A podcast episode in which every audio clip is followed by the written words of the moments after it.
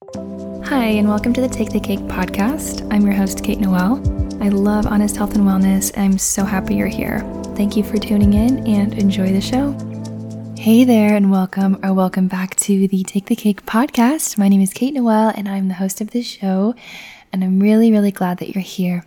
So, today I am going to be talking about five uh, food and body healing journey realities uh, that you should know about.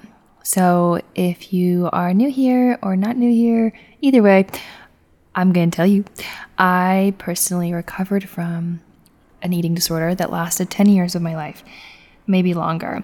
Um, and it was quite the journey. And I had a weight restoration journey, I had a body image healing journey. Um, and so, just so you know, I'm going to be talking about uh, recovering on this episode from food and body challenges. So if that's triggering for you at all, listen to this episode another time and it's all good. Um, so, wanted to throw that in there. Okay. I wanted to do this episode not because I want to bring like pessimistic ideas into your mind when it comes to healing from food and body challenges because it is so worth it to heal from food and body challenges. That's this is not the point of this episode. I don't want to like stray you from making that decision.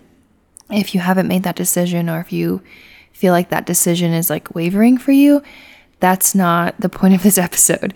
The point of this episode is to give you um hopefully a sense of peace if you are currently going through a food and body healing journey and you're feeling these things, because I know from just my own work that a lot of people, including myself, felt very alone and like a lot of their like quirky things that were happening to their body and their minds, um, or the weird things that were happening to them, or the doubt that they had, or the sadness or grief or whatever they felt or whatever I felt wasn't normal. It felt unusual because I think there's a, a lot of positivity online when it comes to like recovery and you can do it and in, in treatment centers and in you know lots of settings there's like this positivity which is so great um, but i think it's also important to be rooted in reality and like i said to feel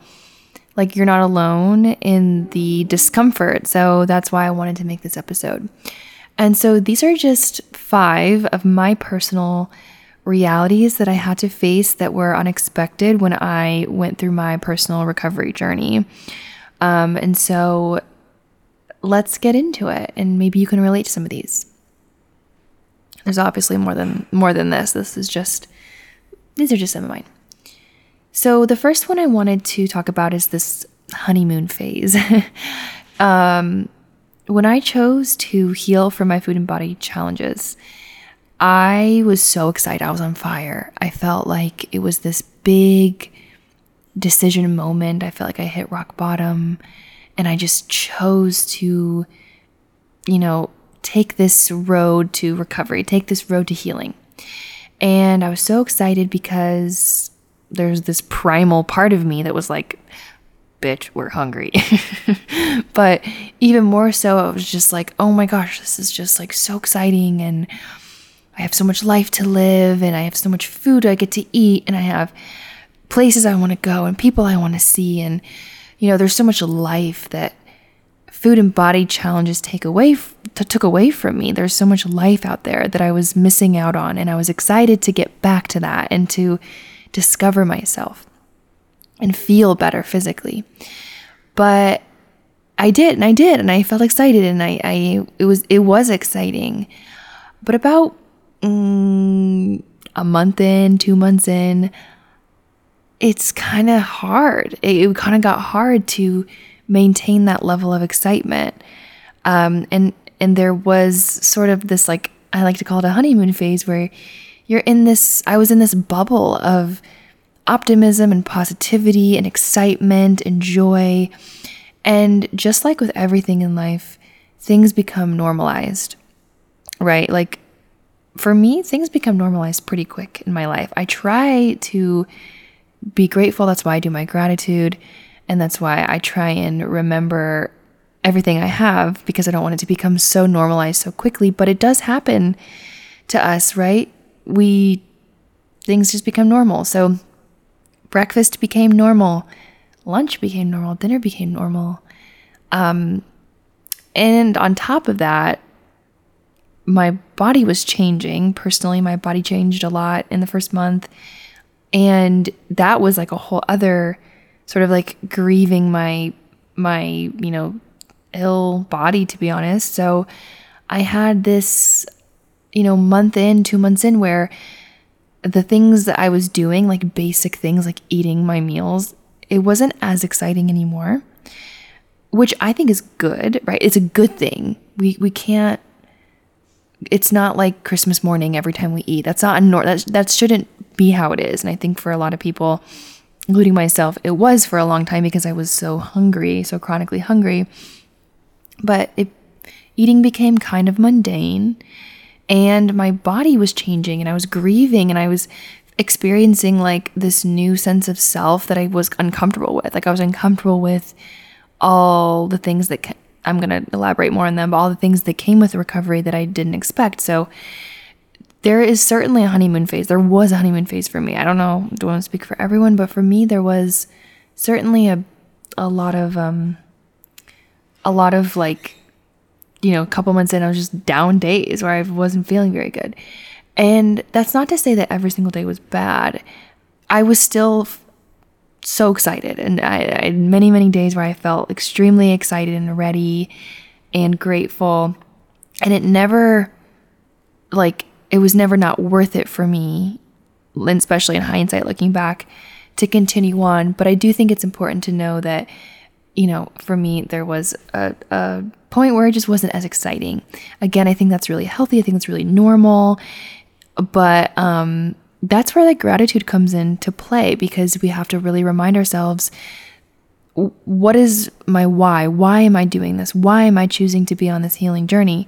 So keep reminding yourself of that, keep being grateful. And um, there are so many things in life to look forward to. And just remember and remind yourself that the things that you probably really want in life aren't possible when you don't have a healthy relationship with food and body. So even though the honeymoon phase situation might be happening to you where you're losing interest or you're losing excitement, um, the things that you really want in life are there for you, but you have to recover, you have to heal, you have to love yourself and find yourself, and that can only come with the discomfort of being on a healing journey. Okay. The second reality that I got smacked in the face with was I just felt I felt like I was walking on no foundation. I felt like gosh, to be honest, this is going to sound really gnarly, but I felt like my religion was food and body. And I had this extreme dogma.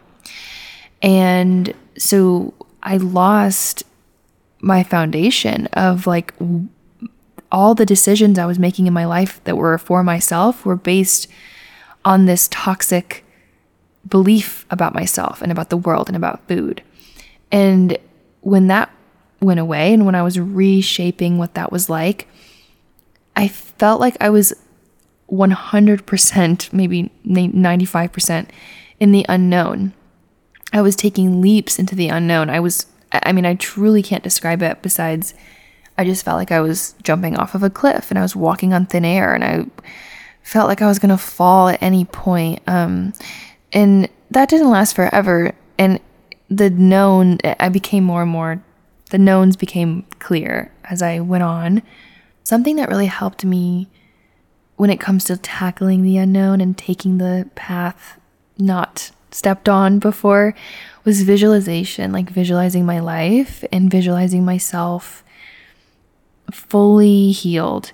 And it wasn't like like sometimes that would look like me visualizing my life like literally from the minute I wake up to the moment I go to bed or even into the night as I sleep because I know recovery affects your sleep too.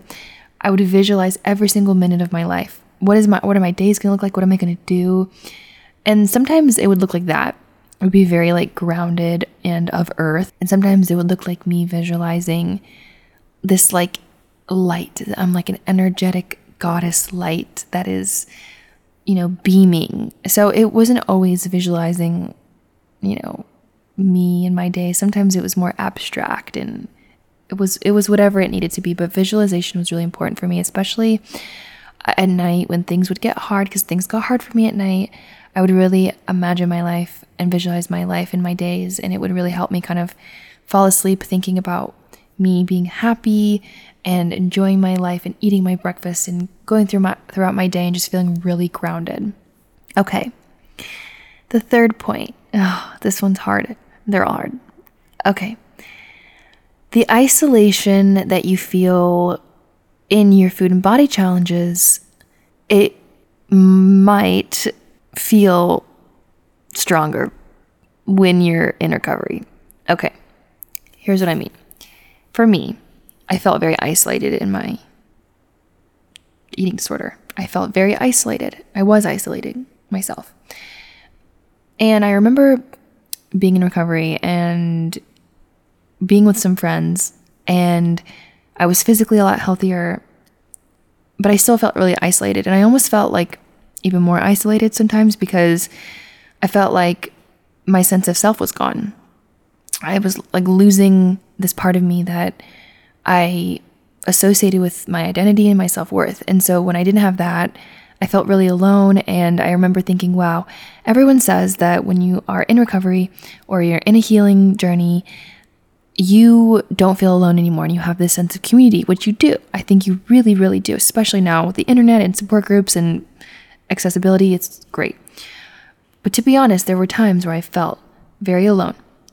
And it wasn't all the time. I felt this paradox where I felt very like aligned with my social network and my support system like I never had before. And there are times where simultaneously I felt very alone. And so I think that's why it's so important and so crucial to find other people who you can talk to about these things and you can have a conversation with somebody who like knows what you're going through and knows and has been there, whether it's somebody that you know personally or somebody that you meet, like I said, in a support group, a professional, whoever it might be, because the isolation didn't really go away for me. It just kind of transcended. Eventually, it went away. I don't feel isolated anymore.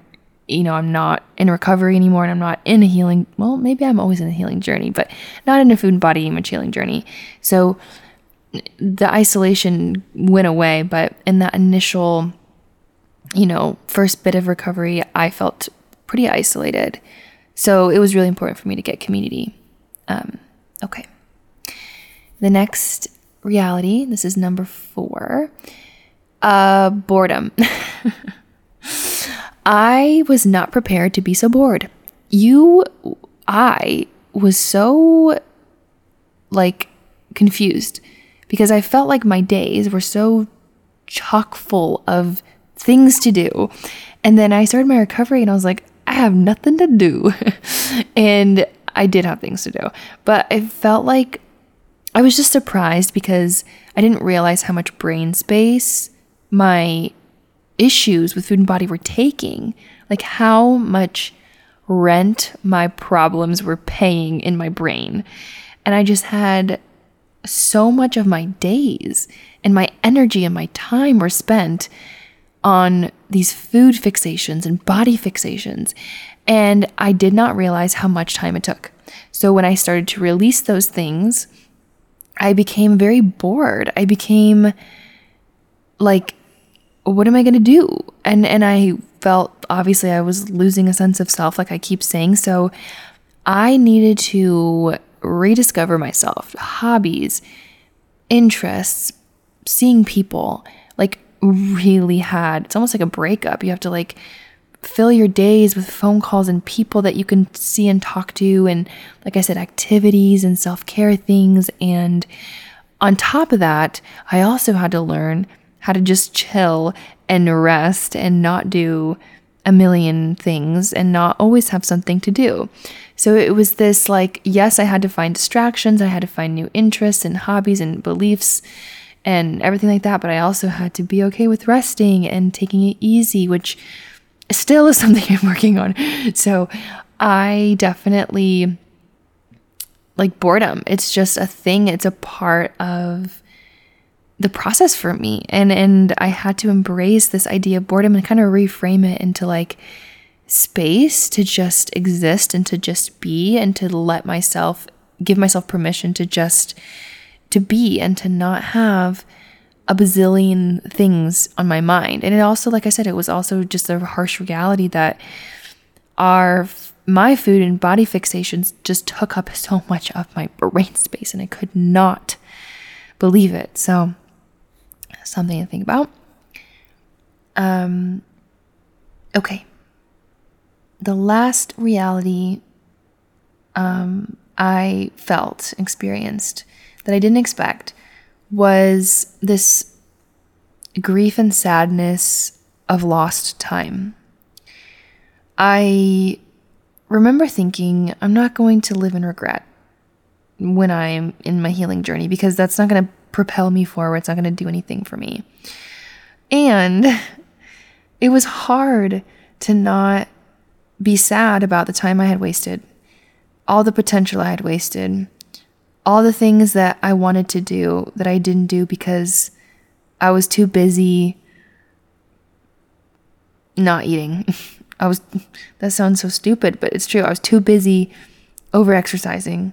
I was too busy trying to get through my day and without losing it, you know? So I felt a lot of grief with lost time. And I didn't expect to feel so sad about it. I didn't expect to feel so much shame and like guilt about it and i and i felt very lost and like almost unmotivated like i remember thinking i don't even have the motivation to do the things i want to do even on hyper speed because i don't even feel like i want them anymore you know i didn't feel super motivated so i just felt really sad i felt grief of this lost time and I fought it for a long time and I just said, you know, no, no, no, I don't regret it. I am, you know, I had these problems for a reason, but I also just needed to feel and not live in regret and not repress, suppress my feelings and just grieve this loss of time that I had um that I didn't have, right? I don't have time. We have only a certain number of hours. It's kind of sad to say, but we only have a certain time. And I don't like living like that in this like mindset of that's not how I live my life. Like, oh, I, you know, every single second of my life counts more than the previous second. Like, I don't actually live like that, but I do think it's important to just, for me, it was important to just grieve that. So I spent a lot of time crying and a lot of time feeling sad that I wasted. I felt like I wasted my time. In hindsight, obviously, I don't feel like I wasted my time. Like, I feel like I did my best and I had, and I was doing my best with the resources I had. And you have to make your story right. You have to make some peace with your story. That's what the whole journey is about, I think. Um, so I did that. And like I said, I had to grieve. So whatever that looks like, whatever that looked like for me, that looked like journaling, talking about it, um, you know, revisiting old hobbies, kind of making peace with stuff that I didn't want to do anymore. So, it's feeling a, a grief of losing time. So, to recap, there's a honeymoon phase. You are taking leaps into the unknown, and it's really important to visualize your life. You might feel isolated. You're going to be bored, maybe, and you might feel this grief of lost time those were at least my right. Those are my uh, my realities that I thought of. There's plenty more. Um, all in all, though, I do want to remind I do want to remind everyone though that um, the journey is absolutely worth it. And even though these are harsh realities and hard things that I want to bring to light and hopefully, like I said, make you feel less alone, it is a bazillion times worth it. That's not even a number, but that's how worth it it is to embark on this journey. It is so much of a passion of mine for a reason. So I just want to remind everyone of that, that you can literally listen to, I think I did an episode a couple months ago called 50 Reasons to Recover, maybe even 100. I think it's 50. Listen to that after you're done listening to this because it's full of positivity and full of reasons to pursue the journey of food and body healing. Um, but yeah, let me know what you thought of this episode. I hope that this helped you feel less alone. I hope this made you feel some comfort and just made you feel a little bit more equipped and prepared. You can do it. Definitely, you can do it. Um, we can handle uncomfortable stuff. We're strong people. We're made for this right now, right? If this if you're looking for a sign, this is your sign. So, anyways, I hope that you enjoyed. Thank you so so so much for listening, and I'll see you on the next episode. Take the cake. Bye for now.